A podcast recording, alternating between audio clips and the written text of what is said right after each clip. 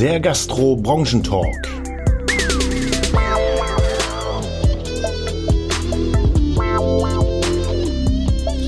Ja, moin da draußen, ihr Helden der Gastronomie, ihr Gastrohelden. Schön, dass ihr wieder dabei seid hier bei unserem Gastro-Branchentalk. Heute mal ein ganz spannendes Thema, nämlich der Digitalbonus. Was ist das eigentlich? Wie hilft er mir? Wie kann ich den beantragen? Welche Hürden habe ich und äh, worauf muss ich achten? Und dazu habe ich natürlich unseren Experten wieder dazu geholt, den Florian.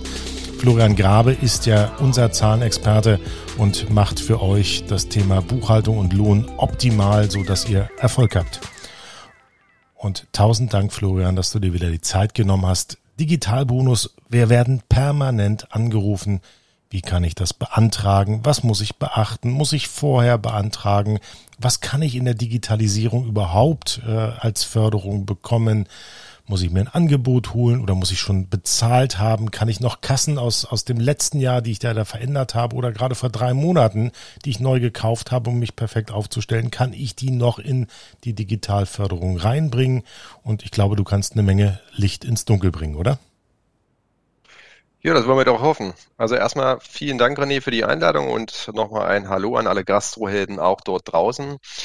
Ähm, du sagtest es bereits, es herrscht halt einfach immer noch ganz große Unklarheit da draußen. Ähm, zum Thema Digitalisierung. Was wird gefördert? Was ist überhaupt ein Digitalisierungsbonus? Weil da auch da müssen wir unterscheiden in erster Linie zwischen den einzelnen Förderprogrammen der Länder. Da haben verschiedenste Investitionsbanken, beispielsweise in Berlin auch ein Digital ähm, äh, eine Digitalisierungsoffensive gestartet, auch schon im alten Jahr, wobei halt einfach prozentual auch die Digitalisierung mit gefördert wird. Ähm, wir nehmen uns aber heute mal als Thema vor die Digitalisierungsförderung im Rahmen der Überbrückungshilfe 3 des Bundes. Das bedeutet also alle, die äh, bisher einen Antrag auf Überbrückungshilfe 3 gestellt haben, ähm, hätten oder werden dort auch die Kosten für die Digitalisierung mit angeben können und bis zu einem Betrag von maximal 20.000 Euro über den kompletten Förderzeitraum Januar bis Juni 2021 ähm, können dort alle Digitalisierungsaufwendungen gefördert werden.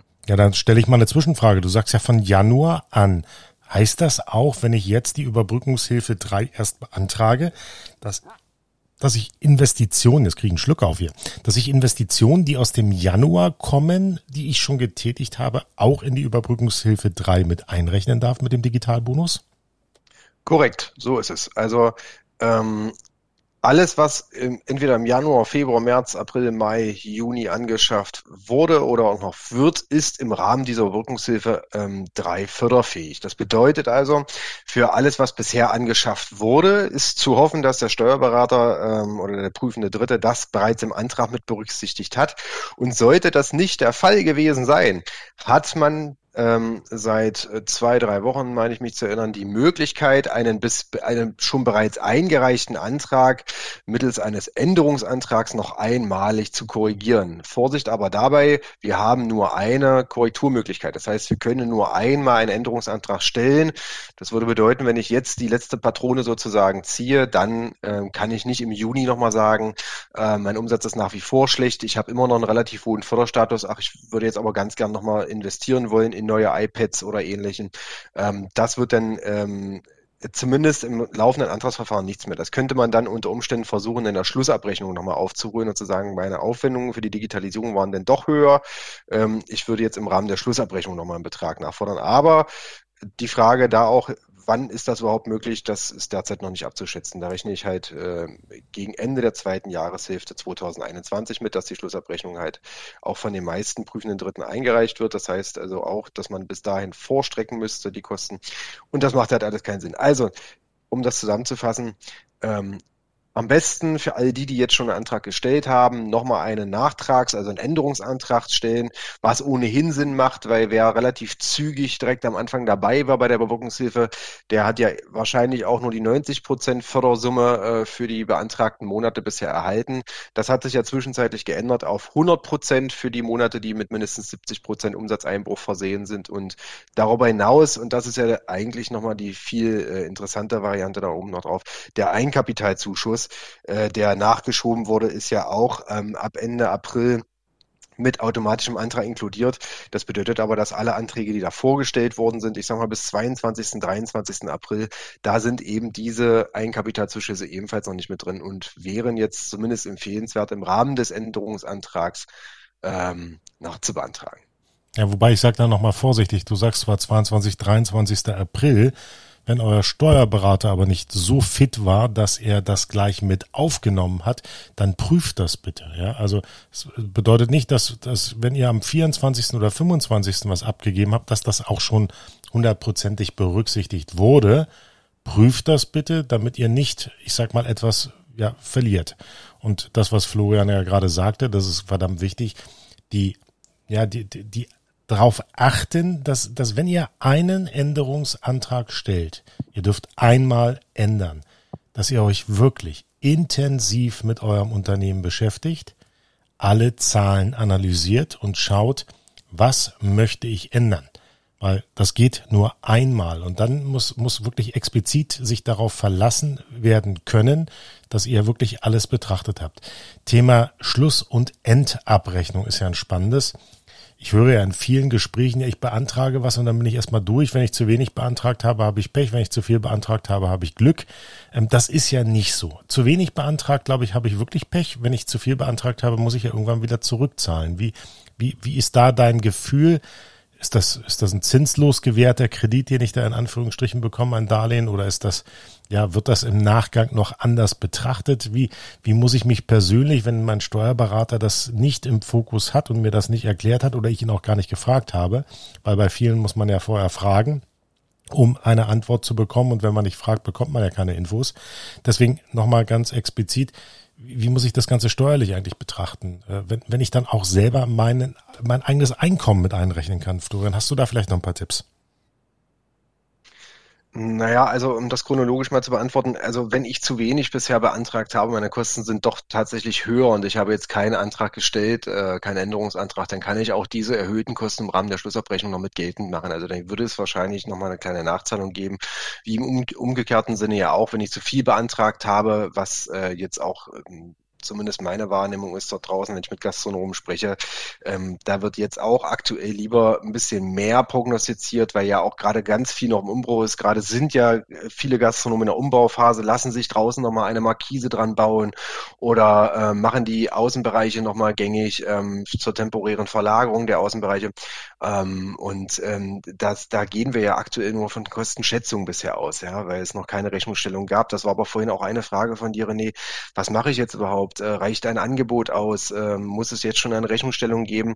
Also ganz wichtig, die Rechnungsfälligkeit ist entscheidend, in welchen Förderzeitraum sie reinkommen darf. Das heißt, wenn ich eine Rechnung habe mit Rechnungsdatum Mai ja, 15. Mai beispielsweise, die sofort fällig ist, dann ist diese Rechnung auch im Mai mit ansetzbar. Wenn ich jetzt ein Angebot habe äh, für, ähm, für eine Bauleistung und das Angebot ist im Mai datiert, äh, die Rechnung kommt aber erst im Juni beispielsweise, dann ist die Rechnung auch folglich im Juni nur ähm, als, äh, also in den Förderzeitraum Juni zuzuordnen.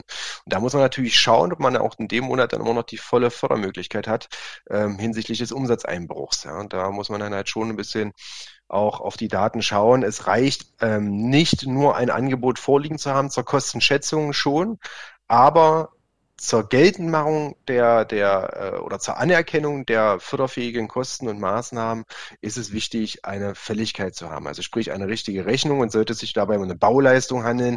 Ähm, wir kennen das, die Baugewerke, die wollen erstmal fertig werden, dann gibt's drei Wochen später mal eine Rechnungsstellung. Das ist in dem Fall halt extrem äh, schädlich, wenn man so will. Also dann kann man nur die Empfehlung geben an alle Gastronomen da draußen, lasst euch wenigstens eine Teilrechnung geben. Das würde schon reichen, auch gerade bei Bauleistungen, dass äh, das Vorliegen einer Teilrechnung ähm, zumindest in dem Monat auch ansatzfähig ist. Florian, äh, da auch wieder mal eine Zwischenfrage zum Thema Digitalisierung. Ähm, wir haben ja einen Digitalbonus, wir haben förderfähige, ja, digitale Möglichkeiten. Was, was zählt denn zum Beispiel? Also ich, ich kann mir vorstellen, dass eine digitale Zeitsteuerung meines, meines Lichtes in meinem Betrieb förderfähig wäre. Ich kann mir vorstellen, dass eine digitale Geschirrspülmaschine, die mir per App meine Berichte über Temperaturen zum Gläserspülen speichert, um zu sichern, dass ich, ich sag mal, die Temperaturen, um die Keime zu töten, auch einhalten kann. Was, was sind so Sonderregelungen, wo du sagst, hm, da müsst ihr wirklich erstmal fragen? Also ist jeder Konvektomat, der, der irgendwo digital eine Anzeige hat, schon digital Bonus förderungsfähig oder muss der mit meinem Computer oder Smartphone verbunden werden und irgendwelche Features bieten? Also wo, wo ist da die Grenze? Hast du eine Ahnung? Gibt es da irgendwo etwas, wo die Leute auch nachlesen können? Mm, das ist ein relativ schwammiger Raum, René. Da gibt's, äh, da, da sprichst du ein ganz, ganz sensibles Thema an, weil die Fragen häufen sich natürlich auch gerade. Ähm, die, äh, das Portal der Überbrückungshilfe gibt das auch gerne weiter. So, Florian, ganz ähm, kurz, da kam der kleine Einspieler und deswegen möchte ich ganz kurz mich nochmal bedanken bei Salomon Food World und ihr kriegt jetzt noch ein Geschenk und zwar Green Heroes. Also alles, was die vegane Küche bietet, da gibt's ein Überraschungspaket. Schreibt uns einfach eine E-Mail mit Überraschungspaket und Überbrückungshilfe 3 oder Digitalbonus, völlig egal und sagt, ihr möchtet auch mal vegane Küche probieren. Denn unser Tipp ist, wenn ihr vegane Grundzutaten in eurer Küche habt, also sprich eure Speisekarte schon mal auf eine vegane Grundstruktur ausrichtet, habt ihr es relativ einfach auch Veganer in eurem Restaurant zu bedienen, weil dann habt ihr eine wahnsinnige Auswahl. Und auf vegane Küche kann ich auch das Fleisch draufpacken.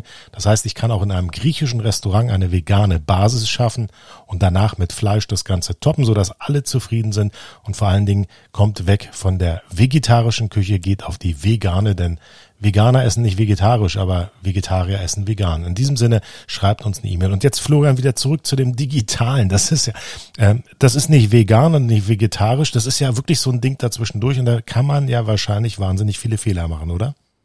Absolut, weil ähm, die, äh, ich sag mal, die Überbrückungshilfe-Hotline ist halt eben auch nur für Steuerberater zugänglich, wenn man so will. Das heißt also, in erster Linie müsste man die, die Frage, wenn man sich nicht ganz sicher ist, ob das Ganze förderfähig ist oder nicht, an den Steuerberater weiterleiten und der Steuerberater muss das dann ähm, mit dem Portal der Überbrückungshilfe klären, beziehungsweise auch dort ist es natürlich nichts in Stein gemeißelt. Die wiederum geben die Frage weiter ans BMWI und lassen es dort von der Rechtsabteilung äh, substituieren.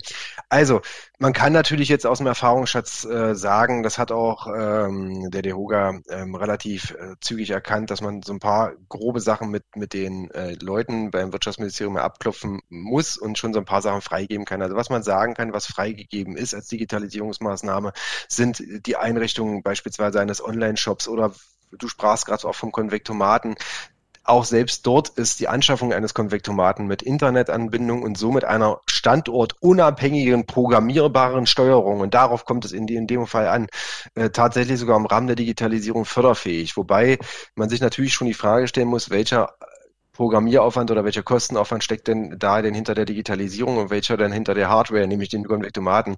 Das sind teilweise so ein paar ähm, naja, wie will man sagen, ähm, so ein paar Gefälle drin. Ne? Also ähm, da wird schon viel, viel jetzt auch in die Digitalisierung investiert, was ich großartig finde. Die App für die Kundenregistrierung ist digitalisierungsförderfähig.